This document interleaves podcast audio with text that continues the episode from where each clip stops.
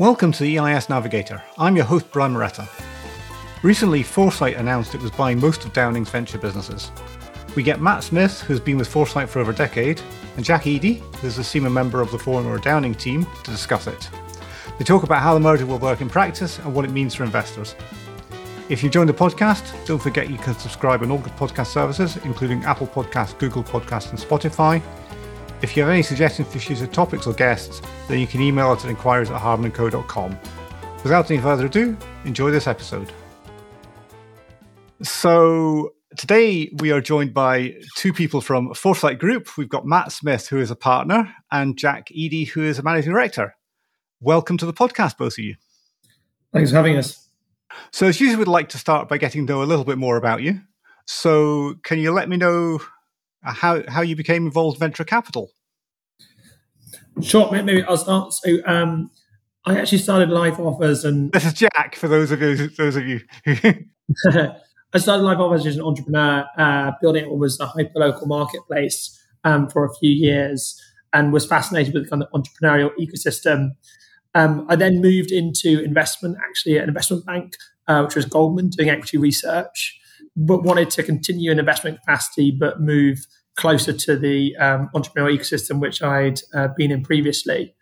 I then went to a fund called Eight Roads Ventures, which is part of Fidelity, about 600 million under management, focused on doing enterprise software Series A and B deals into Europe and Israel. So for about five years. After that, I then moved to a fund called Next 47, which is part of Siemens. They have a billion euro fund focused on Series A to D, doing enterprise software and deep tech globally. And is that kind of like a corporate venture fund? Yeah, it's a, hi- a hybrid fund. It kind of exists for strategic reasons, but was focused on financial returns. Mm-hmm. Um, so covering a lot of sectors that were close to Siemens, but very much with a financial focus. We were there that they were they operated out of the Valley. Um, I was building out the European team for a few years.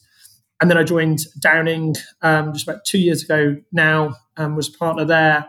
Um, spent a lot of time doing enterprise and, and deep tech deals. And then, as of about two weeks ago, came over to Foresight. Excellent. So, Matt. My, my story is a little bit simpler. So, um, I, I, I, started out life working at Rothschild doing uh, M&A and IPOs uh, on larger businesses. And I thought that was interesting, but wanted to work for a small business with smaller businesses. And so, um, after about six or seven years there, I moved across to join Foresight uh, in about 2010 and have been part of the growth journey of Foresight across a number of aspects since then. And I think when I joined, we had about 300 million and under management, and as of today, it's 12 billion. So it's been been a real real ride. Yeah, the business has done very well, I think. It has. It's been, a, been, an exciting journey and, and, and, a great team and a great a great bunch of people uh, to, to, to work with. So, as you mentioned, Foresight's grown into one of the bigger businesses in our space, but there might be some people who don't know who you are. So, do you want to give me a brief introduction to Foresight and, and what they do? Sure. So, Foresight uh, uh, as a whole, uh, we're uh, an alternative asset manager. We manage uh, real assets, or that's that's uh, in in the large bulk. Um, we have a business which is focused on infrastructure, but particularly the renewable energy transition towards uh, renewable energy and everything that goes with that. And we have a number of ESG focused listed investment trusts, which sort of sit alongside that. And, and then the part that I work in, which is probably only uh, just under one and a half billion of the total 12 billion of assets, but nevertheless, much uh, the most interesting part is is SME venture capital and private equity. Uh, and here we uh, invest in lots of small businesses across a range of life stages, and um, we always seek to try and help them and grow them. Yes, yes. So we had your colleague Andy Bloxham on in the spring talking about your relationship with Williams, and usually we don't get anyone back quite so quickly, but you've you've had a very interesting announcement recently, uh, which is part of the reason why we have Jack on the call. So, do you want to tell us about uh, what you've done with Downing? Yeah, so really pleased that we've effectively acquired uh, the venture part of uh, Downing's uh, business, which is uh, focused on their VCTs and EIS. It's about 275 million pounds of total assets under management. Uh, and with with that, we are very pleased to have been joined by with a number of new colleagues, including Jack. it's a a business which sits very nicely alongside our existing uh, strategies. Uh, and it helps us to expand into some new areas as well. And uh, the team have got particularly good expertise in sort of deep tech and software technologies, where we have less of a focus currently, but that this will give us a great focus. They've got uh, a much more international network than we do, so they've got some really great people overseas, which will help us expand that. Really, kind of interesting, exciting portfolio uh, of assets which are building and developing as you would expect a venture portfolio to develop. So some really exciting ones at the top end in particular, and um, and also uh, a, a, relatively small but a but a, but a sensibly sized uh, AIM portfolio, which uh, is an area we've always wanted to be in. So strategically, I think we think for a number of reasons it it really works and probably more, more importantly than all of that, the culture seems to fit. So we spent quite a lot of time talking to and working with new colleagues, including Jack, and we seem to get on pretty well. And we know from other things we've done, which is similar, that this is really a people business. Uh, all, all, investments are sort of at their heart people businesses, and um, very, keen and excited uh, to see what hold, what the future holds, and looking forward to working with everybody. Mm-hmm. Yeah. So, as I understand it, you've bought the Downing 1, Downing 4 VCTs and the EIS. One thing that a couple of people noticed that you didn't buy the healthcare business. And in the background, we were wondering was this because you didn't want to or because Downing didn't want to sell it? I think um, there, it was sort of shrink wrapped in that there was a team there that was working on it. We were very happy to leave Downing to focus on that particular strategy and you know it's a, it's a slightly different thing doing healthcare. Um, we've got some experience in in in investing in healthcare from, from over over a, over a number of decades actually, but we were very happy to do the deal that was on the table, which was a the, the, for the rest of the business. Mm-hmm. So, so that kind of leads me on to start asking the question: Is this something where Downing were looking to sell? You know, how how how did this deal sort of come about? Why did you Foresight choose Downing or Downing choose Foresight? Um, I think in any deal, uh, you need a you need an excited seller and an excited buyer. Otherwise, the deal does. You know, these are complicated things to do that require lots of work, um, and so I think you know there's definitely there's definitely that in the thinking and in the mix. There is you know strategically from a Foresight Group perspective, we plan on growing through both organic growth and you know uh, developing and growing new funds, but also through acquisition. And and we've now announced I think two acquisitions, Downing being the first, and uh, and another one more recently, which is which is uh, you know three billion of Australian uh, infrastructure, renewable focused infrastructure. And so I think quite who approached who, I don't know, but everybody's known each other for a very long time in this market and in this industry uh, and it was agreed that it was a very sensible sensible thing to, to get the two businesses together. Mm-hmm. And Jack, from Downing's perspective, obviously you're you're not at Downing anymore. Um, you know, what what why were Downing really looking to sell this business, or were they looking to sell this business? Do you think? You know, I think I'd reiterate what Matt says here. You know, I think it's a willing buyer, willing seller. You see, from from my perspective, coming coming over over the river to, to now to the Foresight offices, it feels like um, you know a great new step in the right direction. Where we have a you know a home which is built on um, a much bigger business. Um, we, we're more more resources here, whether it be sales team or, or otherwise. That feels like a great place to build from. So know, I think that you know there's a clear strategy here that we fit well into that complements the private equity business and helps to bring portfolio companies across stages of their kind of capital journey. The, the, fit is, you know, particularly you kind of reflect back, is less obvious from the Downing context, who don't have as much of the rest of that business. Um, so yeah, I think it's it, it's worked well to come over um, to, to Foresight and excited about what, what lies ahead here. Mm-hmm. Yeah, and I mean, one of the things in the background is that we, we can see all the plus points. We're also aware that Downing as a team have probably had their challenges over the last few years. In that, you know, there's been a bit of turnover within the team.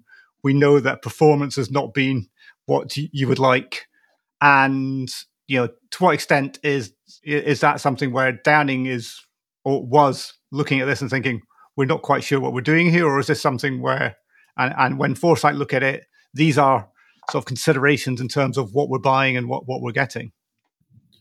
Yeah, I think you really have to be careful about kind of the message that you kind of bring out of this, right? Which is, you know, the performance that there was a lot of asset backed elements in some of the kind of legacy performance. I think some of that was playing out particularly in D1. I think over the last couple of years, there's been a bit of a change of strategy. And as a result of that, we kind of had a few people who didn't necessarily fit into that strategy. I can think we're already starting to see some performance of those portfolio companies' investments come through.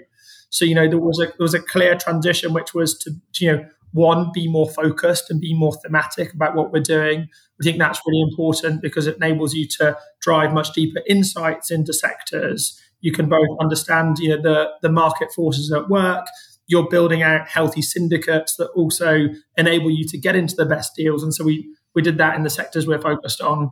We also took the we took a, um, a sea change from the uh, stage of capital we focused on. So we were doing that seed and generalist approach. We then transitioned to being a later stage portfolio into Series A and B. As a result of that, as well as being focused on international deals, as Matt mentioned, you know, we brought brought on some colleagues who have continued to work with us through this period as well in both the US and Israel in particular. And I think that those in conjunction have started just to get us into some really interesting deals that are pretty unique in this um, in the VCT and EIS world, where we're investing alongside some of the best venture capital firms globally. And not only are we investing alongside that, but the investors who invest with us obviously also benefit from the great tax advantages of the products as well. So you know, if you look at something like um, Ayar Labs, for example, which is a company in the high performance computing space, um, they have, you know, even in kind of the course of about 18 months, we've seen a doubling of their valuation that, you know, it has is testament to the thesis playing out. And we've got a number of other portfolio companies that we've invested into and already seeing some early signs of the valuation heading in the right direction. So I think that they're the kind of the key aspects to, you know, the, the questions around kind of performance and, and team. Mm-hmm. And, and, just digging into that international sort of question a little bit, I think people's intuition is that you've got the rules on EIS and VCT investments where you can't, it's got to be UK companies basically. And you talk about international. Could you maybe just explain how that works? Yes, I think there's two main um, aspects to it. So, one is, is that we are helping UK companies internationalize their business you know, particularly for a number of companies that, um, you know, where the US is a very relevant market for them. Often their largest buyers, whether that be in terms of potential acquisition or also largest customers, are in the US. So having boots on the ground there that can help you land and understand, go to market, and connect you into the right people is a really crucial aspect. So that that's one element. The, the second element is around kind of finding deals in those locations and then bringing them to us. Obviously, we uh, are always very clear that they must be VCT and EIS qualifying. I think probably one of the nuances, which is perhaps as well understood, is that actually the criteria for kind of qualification isn't around kind of a UK HQ. It's around having a presence in, in the UK. And we certainly look to both obviously have that presence from the point of which we invest, as well as grow um, those companies in the UK as well. So it's always a really important part of what we're doing is bringing some of these really interesting technologies into the UK. We have some great tech talent in the UK, and we see as being kind of the enabler of that tech talent working with some really interesting international companies. So that's the that's the lens of which we focus on. Maybe just one more piece here is that you know again coming back to thematic um, aspect around focusing on deep tech and enterprise is that you know by focusing deeply on these sectors we're able to look at markets and understand the way that sectors are evolving. Ever more so, we're seeing that the, the purchasers of software or different technologies are looking across a global landscape. And so it's really important that we also reflect that in terms of our investment methodology and looking at a much bigger pool of companies that fundamentally will drive better investor returns long term. Mm-hmm. Okay. And in terms of this international connection, so are, are you getting, uh, for, are you bringing assets or are you bringing sort of network connections or people? What, what, what sort of international presence uh, a sort of foresight getting out of this? Well, I, I, I think um, there's there's two or three things. I think it's mostly connections. So it's not it's not physical assets. It's connections to people.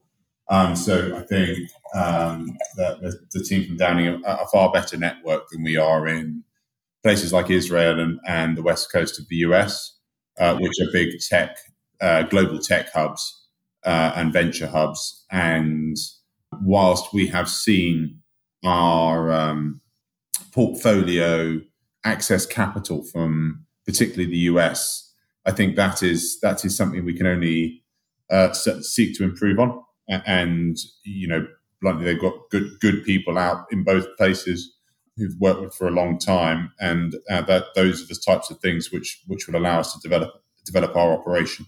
Mm-hmm. Yeah. Okay. And bring it back to sort of the UK and, and the teams in particular. You mentioned about how all the teams get on hopefully everybody gets on. I mean, uh, nothing's perfect, I know. You know, is there a complementarity here? Are, are, are, you got people doing the same things? Are you merging the teams? What what what? How, how's it going to work? So so I think to, to start with, um, the, the, the sort of stylistic approach to looking at investments is is is pretty similar. And, and, as you will know, we look at investments from later stage management buyouts all the way through to very early stage businesses. And we quite often say that you know the fundamental lens that you look at things through it should be very similar and um, across that whole portfolio. And I think uh, the guys from Downing are joining and, and, and have got a very similar approach. I think in terms of the way that the teams will work, we don't want to mess up uh, what, what, what, what, what's been built. So, that, so the core team working on the, the Downing portfolio will stay working on the Downing portfolio, but will get a big level of support from our broader team. And we have you know 35 odd investment executives throughout the country now, and that's going to be growing to, to closer to uh, 45 in a in a pretty tangible time frame. And and that's just helpful, isn't it? Because if you've got an issue or a, a challenge or an opportunity, then you you can uh, put up your hand and ask your colleagues, and there's a bigger pool of people out there to ask uh, with a with a big diverse level of experience. And so I think that's I think that's helpful. It also makes us pretty big in the market now uh, in the UK. So we've got a portfolio, uh, combined portfolio of closer to 250 investments than not. Uh, we are uh, just on the on the foresight side. We made 60 investments last year, 30 new, 30 follow on, and I think that will increase materially this year. Uh, and that makes us one of the most active investors in the UK uh, and and a real presence for all the advisors and all all, all, all the uh, non-executives out there who are looking for people to work with. We're, we're, we're a good person to have on, on your books because we do an awful lot, and and so I think that's that's that's sort of that's important as well. But but to answer your question about how the two teams fit together, I think we're going to try and build and complement rather than I think what you can often do in these situations is try and shove everything together too hard and too quickly, and that will probably break everything. So we're going to try and develop the best of the best of both, and and, and support and complement, but also we're out there uh, increasing the size of both teams overall. Okay. Okay. And w- one of the key relationships for Foresight, and this was the focus when we had Andy on a few months ago, was the Williams relationship. Now, obviously, Foresight has a very strong relationship with Williams. Is this a case of now that sort of Downing will tap into that relationship, or, or, or are they going to have two separate strands because with different investment processes? I think we will have the, the, the Williams piece, uh, Foresight Williams technology, VCTs and EIS will, will stay as they are. Mm-hmm. Their investment strategy is different to mm-hmm. what what Downing has been doing. And whilst uh, no doubt that the Downing colleagues, and I think already have, uh, have suggested, oh, wouldn't this be something that Williams might be able to help us out with? Then, then I'm sure those those calls will take place. But what we won't be doing is, uh, you know, there's no current plan to rebrand the whole thing Williams or or sort of merge it all all into one because they are different. They are different. One is one is sort of um, hard technology focused, and that's Williams, and the other one is sort of deep tech and, and software, and that and that's Downing. Could you explain the difference between hard tech and deep tech because it's not intuitively obvious? One one tends to be physical things, so right. a robotic arm or a replacement for silicon or a particular sensor, a clever sensor. Yeah. And one tends to be a very, very highly uh, clever piece of technology, software technology. So, so I think those those are different. And, and it actually, you know, when we looked at the two portfolios, which I think together own something close to a, to, to 130 assets, there's only two companies that they've co- they've actually uh, co-invested on. So, so it's you know I think it's borne out by by that as a as a real life mm-hmm. example. Okay, and that naturally raises the question in terms of marketing going forward. Are you going to market two separate strategies, two separate products? I think initially, yes. You never know quite how things will evolve, and mm-hmm. so it's very difficult to to crystal ball gaze. Um, but I think you know we think that they are offering different things to the market and uh, you know, one is one has got a clear relationship with Williams and and is that that hard technology strategy, and the other one has got a much more international flavour and a much more you know a deep tech and software strategy. And so we think they are offering different things to the market and have both been successfully raising capital as separate strategies historically. So I think um, initially we will we will certainly be be looking to do that, but we will see how things evolve over time. Yeah, yeah. And and did the deal include any sort of distribution capability from Downing, or or was it purely investment team? It's, it's investment team. So Foresight has a really well invested and large uh, distribution of retail sales as a team. Um, more than forty people spread throughout the UK.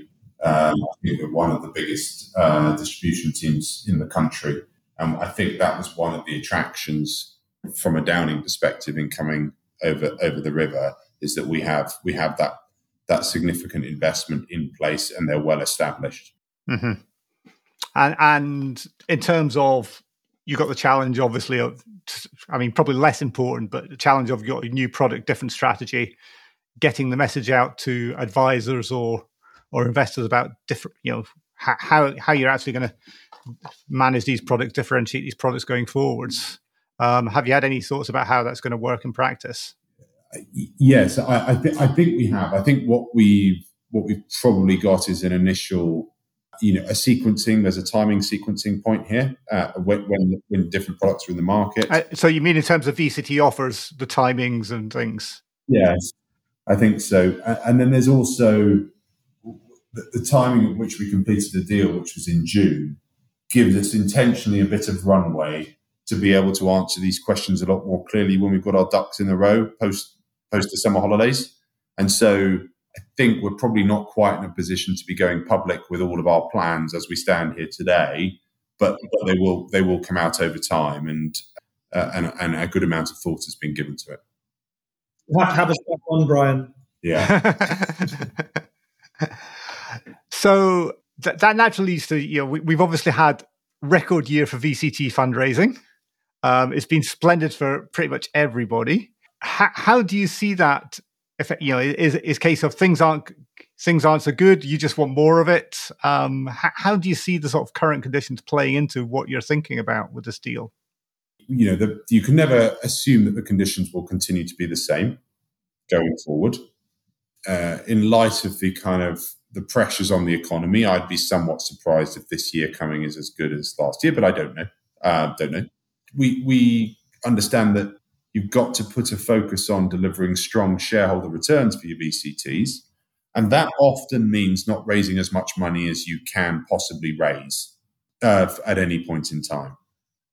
We're consciously setting out to raise a deliberate amount of money each period, which then will help maximize the the returns for each of the VCTs, but also minimize the cash drag, which is the flip side of having raised too much money in, in a VCT.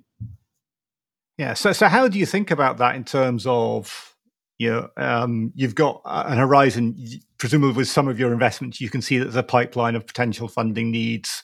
You can see that, um, you know, the way the, the way the market is in terms of sort of deals coming. You know, are you saying right, we, we need enough to fund the next 12 months or the next 18 months? Do you sort of think in those terms? How did you actually decide? I mean, generically for a VCT, you you you you, you typically uh, look to target a level of deployment, but you're you know that in any particular year there is one thing that's certain, and that's that you'll get it wrong. It's just a question of what the margin is of getting yeah. it wrong, and then you look at um, the amount of uh, capital that you want to raise whilst maintaining a sensible cash position in case there's additional requirements on top of those requirements. And then you look at your realization timetable and overlay that on top. Again, knowing that you'll get that wrong. And you manage it overall in that context. And and where we've got to on Foresight's Foresight One and Foresight Enterprise or Foresight VCT and Foresight Enterprise is we regularly raise sensible amounts of money. Uh, and then we top that up from realizations and and it goes round and round. And I think over recent years, we've started to see the performance really coming through. Mm-hmm. Uh, I think if we look at the Downing portfolios, as Jack says, we've got uh, bluntly a, a drag on performance in the fo- in the form of the um, the the asset backed and debt positions, mm-hmm. which uh, are uh, you know are are in the process of no longer being the strategic focus and therefore are a source of cash to fund uh, venture, uh, more exciting venture investments. We've mm-hmm. also got the AIM. When you say soft cash, are these ready? Are these realizable in terms of either readily realizable or you can see how you're going to realize them in the in the foreseeable future? Uh, I think yes, although you know the world we, we deal in a liquid asset. yeah, um, I know. So, so, That's so, why I asked the question. You, really, you've got to be careful for twofold. Firstly, you've got on the right hand side, you've got you've got a main board listed fund yes. where we've got to be really careful what we say. And then secondly, on the left hand side, you've got a liquid asset in, in this particular case. And so there are lots of little liquid assets, which makes it all work. But but but so, so yes, I think over time that, that they will be realized. And then you've got a much more, you know, pure play venture portfolio, which has got some great deals in it and some real upside, uh, mm-hmm. as you would expect. Yeah, so, so, so, that that was something I, I, I at the back of my mind is that you know when you talked about the teams and what's going to what existing invest I'm thinking about what existing investors is going to see. My first reaction was there's not going to be a lot of change, but by the sounds of things, particularly you know for the investors in the Downing VCTs, in particular, it sounds like there effectively will be a change in what they're getting. They, they will be getting the additional support of uh, a larger foresight team, I mm-hmm. guess, but yeah. with all the good best bits of what they had at Downing. So mm-hmm. they should be getting a bigger infrastructure, bigger retail sales network. Uh, uh, uh, we've got a good, strong track record. We realised an asset recently made 16 times our money and another one at 12.6, both in the same week. So we've got a great track record, and and we're going to, you know, basically hopefully take the best bits of the of the Downing team and complement it with the best bits of Foresight, and uh, and that should be a net positive for shareholders. Yeah. Yeah, and I was thinking uh, as well in terms of the portfolio because you mentioned there about the, the evolution of the, the VCT portfolios. So, in, an investor in three, four, five years' time will have an investment that looks quite different from what they've got now, or is it the evolution going to be slower than that? Uh, I mean, I'll let Jack jump in on top of what, what I say, but my, my, sense is that there is there is a there's a portfolio of venture assets, and the plan is to do more of those. Yes. At the moment, when someone buys uh, one one of the Downing uh, VCTs, they're buying a, a bit of a mix. Mm-hmm. Uh, the bulk of it is the venture stuff, but they've also got a bit of the other stuff. Okay. In four or five years' time, they probably should be just buying the venture stuff. Jack, yeah, I think that's right. So, so particularly as it relates to D one, um, you'll see it had more asset backed um, investments in it. We have been over the last, say, 12, 12 18 months trying to um, you know, help realize and draw draw liquidity where we mm-hmm. can. Um, yeah. I think that process gets catalyzed further as we move into this this next step. So you know, I think that that that trend, that mix will change over time. With you, know, but the reality is on, on the venture side, obviously the portfolio companies will remain yeah. the same throughout that period. Yeah. yeah, uh, uh yeah, liquidations and new investments accepted, obviously. Yeah. And in terms of realizing that, you know, we, we had what when Rees Mogg on recently talking about the challenges he sees in in in in the private market and venture capital markets, and particularly, you know, I, I, think we're starting to see valuations come down. We've we've seen them in the US come down in the US, you know, in the quoted markets wholesale. The noises that we're hearing about what VC venture capitalists over there are telling their portfolio companies to do is, is, is suggest that hard times are coming. How easy or hard does that make it for you if if things get a little bit tougher? I guess there's, there's, there's two sides to that, right? I think um, one is on the new investments, and the other one's on the portfolio side. Yeah. So you know, I think from the portfolio side, I think it's obviously we will if if they require more funding, obviously they'll be taking the kind of the as it was market valuation at that point. We are you know, in most instances um, have a pathway to cash flow break even in, in most of the businesses that we invest into, and so as a result, they kind of you lose some of that dependency. Um, so I think that that's kind of a crucial ingredient that actually you have control over when you can go out to market to raise, and that's something we definitely look for in terms of the flexibility of you know, when we go with our portfolio.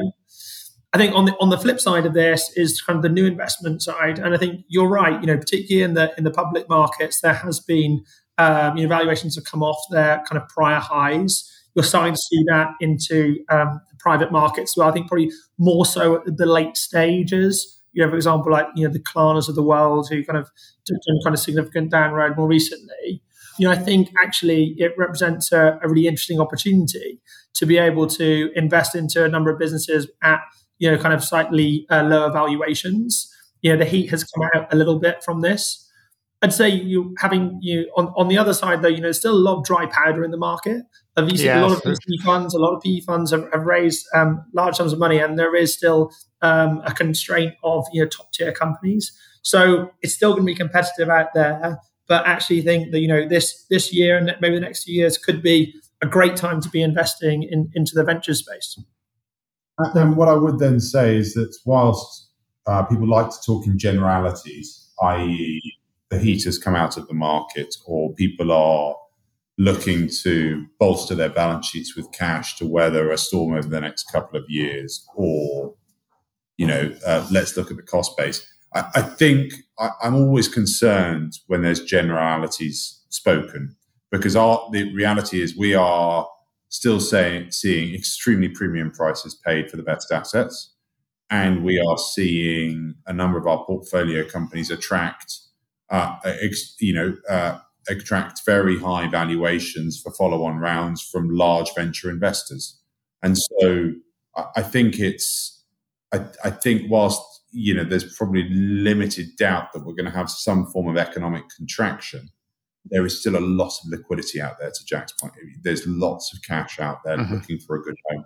Yeah, and, and and I mean, one of the concerns a lot of people had is that valuations have been I mean, perhaps the most common thing I've heard in the podcast over the last couple of years is people saying valuations are higher than they would like or they should be.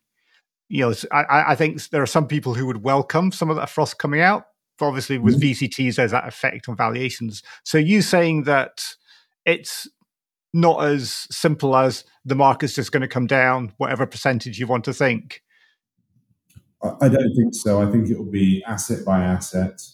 It's uh, probably easier to apply, apply generalities when you're dealing with more mature but still venture growth plays. So, uh, an enterprise software business with lots of recurring revenue uh, may have been worth a higher multiple of recurring revenue a year ago than people are willing to pay for it today. Mm-hmm. That's a kind of perhaps, perhaps, right? But it then comes down to the specifics of the actual metrics involved in the quality of the underlying asset. But when you're trying to value a business which uh, perhaps a, a, a, a, business like Cambridge GaN, which is a gallium nitride technology business, I think people are, you know, you're dislocated from the reality of standard software SaaS multiples. You're looking at how how clever is this technology and what is its application to to, to a potential buyer. And, and that is in, you know, that, that is, that is a different game. Mm-hmm. And just to add on that, I think you kind of take a side step back and kind of look at you know, where is kind of most innovation occurring? It's within the startup and SME world, right?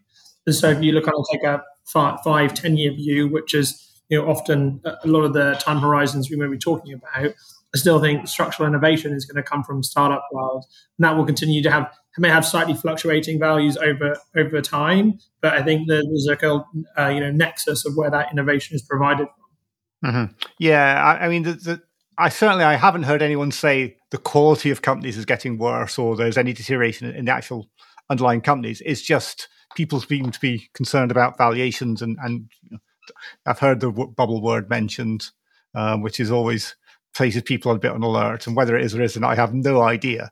So the, I had a lovely quote from a chap who I used to work with that said, "You'll never know when you're in a bubble until it pops."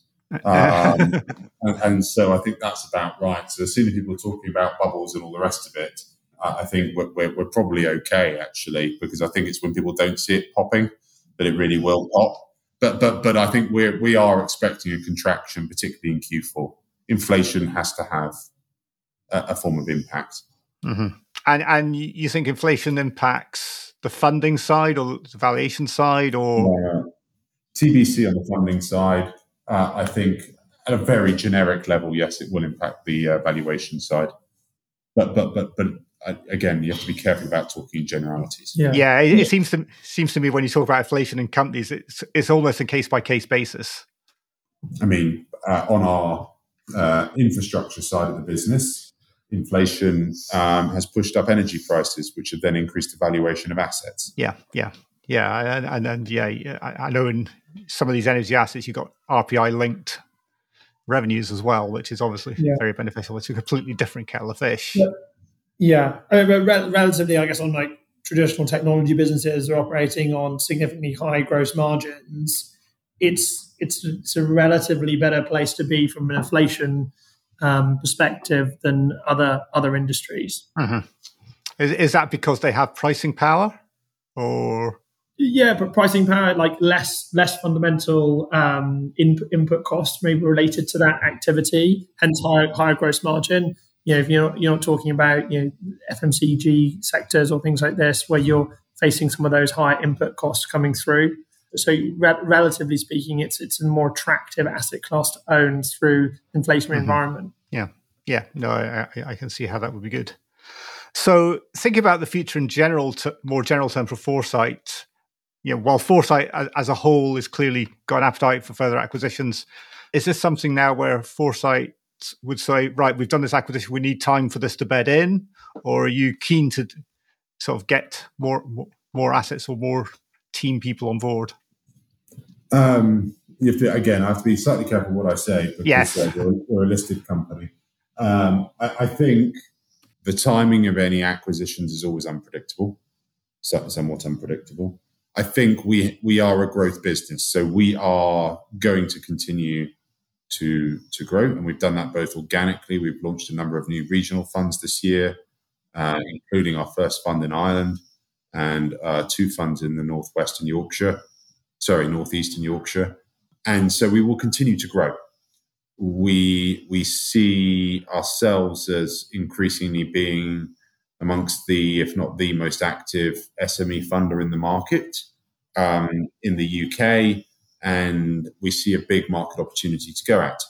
And so I think uh, as we open new offices later in the year in uh, Leeds and Newcastle and Dublin, we will be, you know, continuing on that growth journey alongside working with our new colleagues uh, from Downing. So that's a very woolly way of saying I don't expect to suddenly put the brakes on, but equally we know from our portfolio companies and having you know acres of M&A experience internally that making sure you work with and integrate uh, teams and culture when you you do a deal like this is really really important. Excellent. So what I'd like to do now is move on to our favorite questions. And okay. we'll, uh, we'll we'll throw these at you and give you each a chance, and, and we'll see we'll see how close your thoughts are because it might be interesting to see how, how, how aligned you are. So, what's the most recent publicly announced investment that you made? And when maybe we get one from each of you for this one there's a company called Distributed. This is mm-hmm. a relatively recent one for us. This essentially is a company that is connecting enterprises with developer teams. As you can imagine, certainly from you know, uh, market context, incredibly um, important um, space at the moment as large enterprises are really struggling to both attract and retain um, tech talent. These are uh, this company is enabling you to work with some of the best developers, bring them in as, as, as a team and a collective, and is very much of a developer focused organization. Um, so they, they managed to find and attract that talent globally and then uh, implement that into, into the enterprise. Um, we, we did the round with uh, Guinness uh, Ventures also participated in the round, as well as a few other investors. This was a, a Series B round that we we announced it uh, last last month. At a Foresight Group level, the most recent acquisition is our acquisition of, or is our acquisition of Infrastructure Capital Holdings, which is the Australian business, which is three billion of AUM. Uh, at, on an SME team investment level, we've we've we've announced two exits recently. The exit of TFC, we made 12.6 times, and the exit of CodePlay, which was just under 16 times money. And on the way in, our latest investment is a business called Rooms and Views, which is in Flintshire and is a glazing business. So that's a that's a multi pronged answer. Yeah, I'm curious about the last one. What makes that a sort of technology? Uh, we don't think of glazing as anything with technology. The, the answer is it's not a, a technology business. Oh, uh, right. Okay. it's a recent investment from the broader private equity operation at Foresight. So, in the classic VC triumvirate of market, product, and management, we know they're all really important, but which one for you is the most important? My time, I think market is what attracts me to a deal, and management is probably why I do the deal. I think management teams continue to, you know, the best management teams continue to outperform over time. And that what has led me to that deal in this first instance is probably operating in the right market. Product's also important, but they're, they're the That's nicely hedged. I, I, agree with Jack, is my answer. the team is perfectly aligned on this. Yeah, yeah, I agree with that. That sounds right to me. Yes. So tell me about a time you failed and what you learned from it. I'll go first. Uh, so, uh, one of the things that we did when I first joined Foresight is we took over the with a p- portfolio of uh, quite poorly performing assets from another manager, uh, VCT manager, and uh, I was I was tasked with fixing doing a turnaround on a capital goods business, and I failed to execute and deliver the turnaround. And uh, what did I learn from it? Everything, um, or a lot. Get management right. Make sure you've got your pricing right. Manage your working capital. Ensure that you're all over the detail, but also the bigger picture and um, and also ensure that you have the capital to see through the growth journey or the journey that's required from beginning to end. Don't always assume that that somebody will solve the capital requirement uh, journey. So uh, if capital is your rate limiting factor, then you need a plan that will fit with that rather than uh, the assumption being the other way around. Mm-hmm. Sounds like it was a, a challenging time for you. It was, and I was um, reasonably less experienced than I am now, so uh, I learned a lot. Yes, experience are the mistakes we survive, isn't it?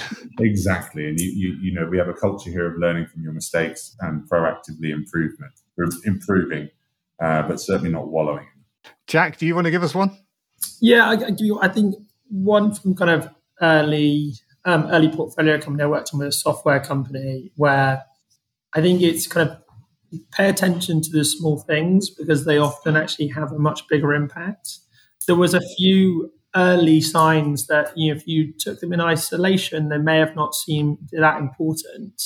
Um, but yeah, actually, you know, were somewhat um, were actually incredibly important to the much broader management of the business.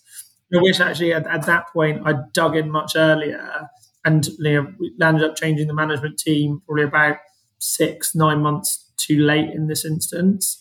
But had I kind of seen and noticed some of the smaller items that we kind of we managed to we, we kind of made some reason around why why that was the case, but dug dug deeper into it, I think that would have created you know a desire to change and things around in that business uh, quicker.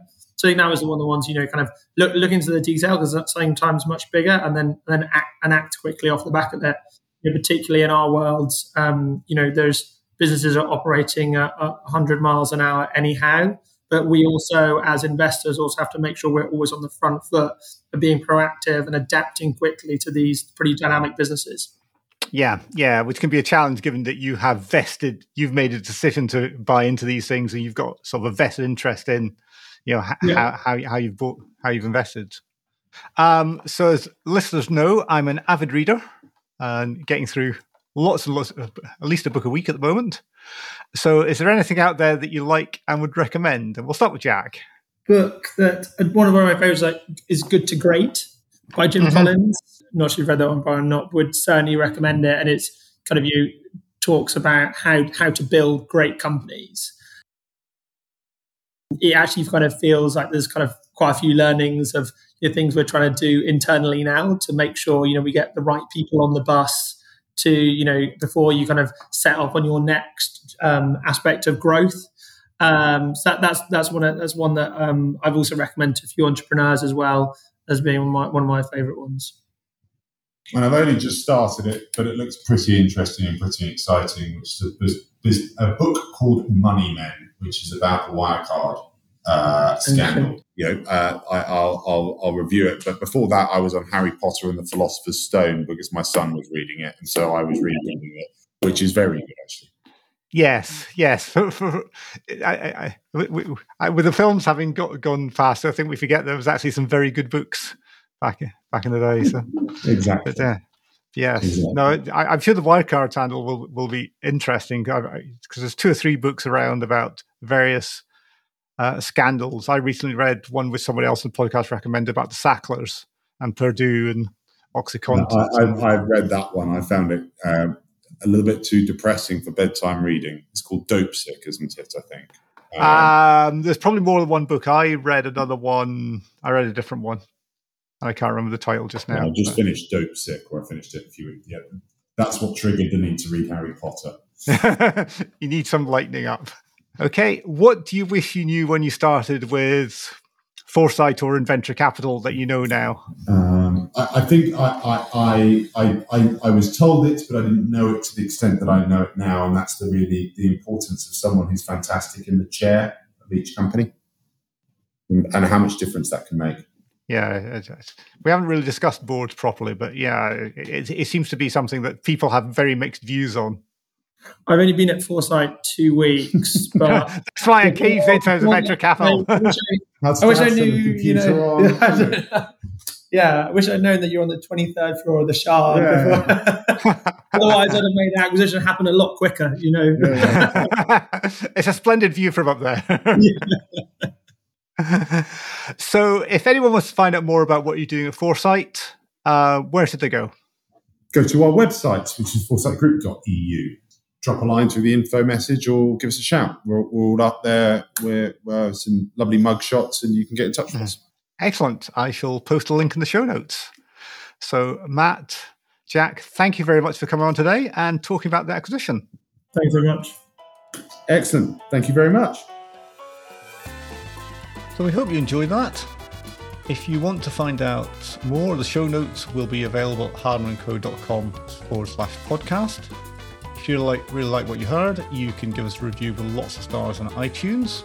You can subscribe to this through iTunes, Spotify, and all good podcast players. If you want to give us feedback or find out more about what we're doing, then you can send us an email at inquiries at hardmanandco.com. Thanks very much for listening and hope to hear from you soon.